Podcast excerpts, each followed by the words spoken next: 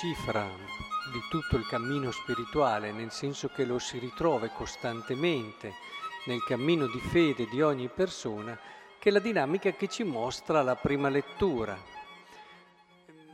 Dio chiede ad Elia, prima di tutto gli dà un annuncio, va a mangiare, bere, perché c'è già il rumore della pioggia torrenziale. Elia si guarda intorno e evidentemente non c'è ancora, non lo percepisce coi suoi sensi. Salì in cima al Carmelo, gettandosi posa la sua faccia tra le ginocchia, quindi disse al suo servo, sali presto, guarda in direzione del mare. Quelli salì, guardò e disse, non c'è nulla. Elia disse, tornaci ancora per sette volte.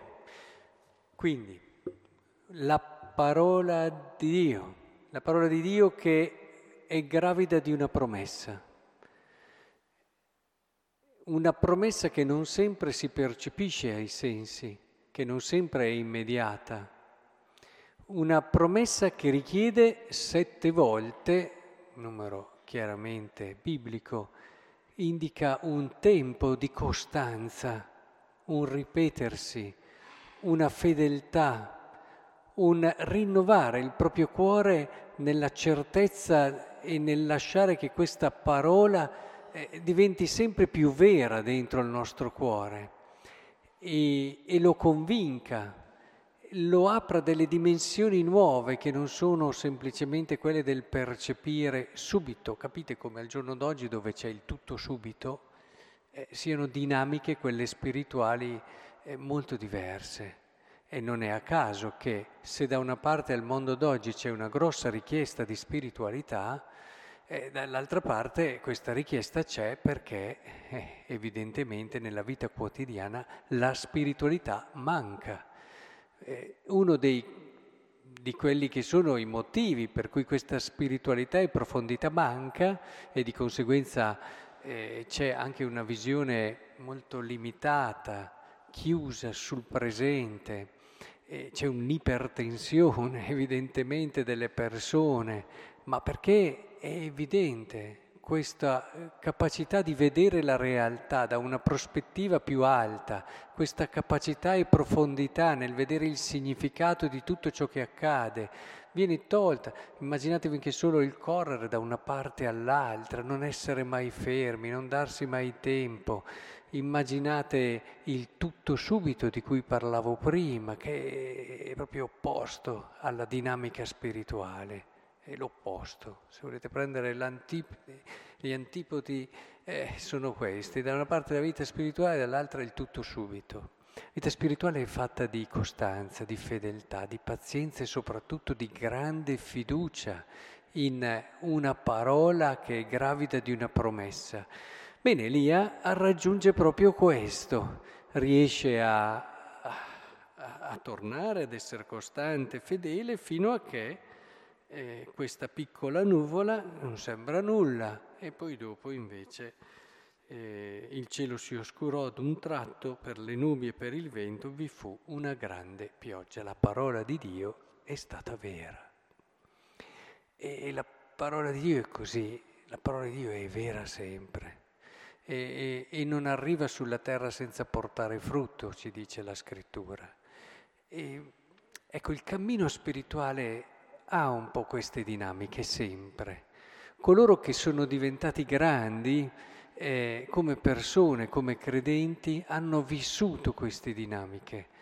E c'è un aspetto soprattutto dove oggi mi vorrei soffermare, eh, guidato dal Vangelo, dove si vive questa dinamica, che è quello del, dice qui, avete inteso che fu detto agli antichi non ucciderai, chi avrà ucciso dovrà essere sottoposto al giudizio, ma io vi dico, chiunque si adira con il proprio fratello dovrà essere sottoposto. Chi poi dice al fratello stupido dovrà essere sottoposto al sinedio e chi gli dice pazzo sarà destinato al fuoco della genna. Guarda che questa è una dinamica che è importantissima, cioè quello che abbiamo detto prima in questo aspetto si ritrova tantissimo quello del parlare del fratello. No? E qui c'è proprio, oh, io ho fatto male a nessuno. Quanta gente troviamo? No, mica ho fatto male a nessuno io. Ma hai sempre parlato nel modo giusto del tuo fratello? Non c'è solo non uccidere. I libri della sapienziali, proverbi ad esempio, hanno delle espressioni bellissime. Eh, non so, adesso fate un po' a memoria, eh. Eh, cominciano a dire che ci sono alcune persone che parlano e quando parlano sono come spade sguainate, mentre invece il saggio nel suo parlare risana. Bellissimo, bellissimo. E a volte non è facile perché viene molto istintivo, molto spontaneo eh, criticare, chiacchierare, parlare di una persona in un certo modo che non è certamente di risanare, tutt'altro che saggio. Viene istintivo perché vedi che sbaglia, vedi che magari eh, ha degli atteggiamenti inaccettabili, vedi, ecco che entriamo nella logica di cui parlavo prima una parola di Dio che ci dice guarda che il tuo fratello ha un potenziale di bene, guarda che il tuo fratello è amato da me, guarda che per questo tuo fratello io ho dato la vita. Una parola di Dio che è molto esplicita, molto chiara.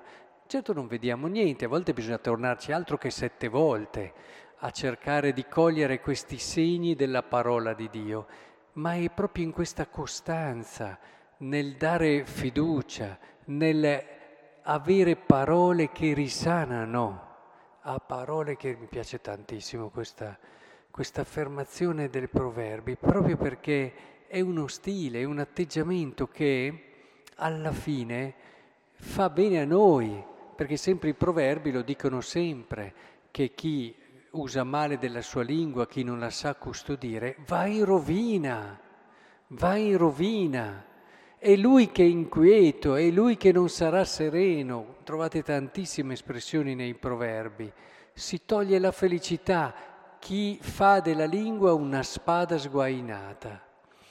Ora, io pregherei proprio perché quando appunto immediatamente noi non riusciamo a cogliere, ci sembra la cosa più logica chiacchierare o giudicare, Ecco che il Signore ci dia la forza di Elia di credere nella parola, di saper tornare tante volte, di saper dare fiducia.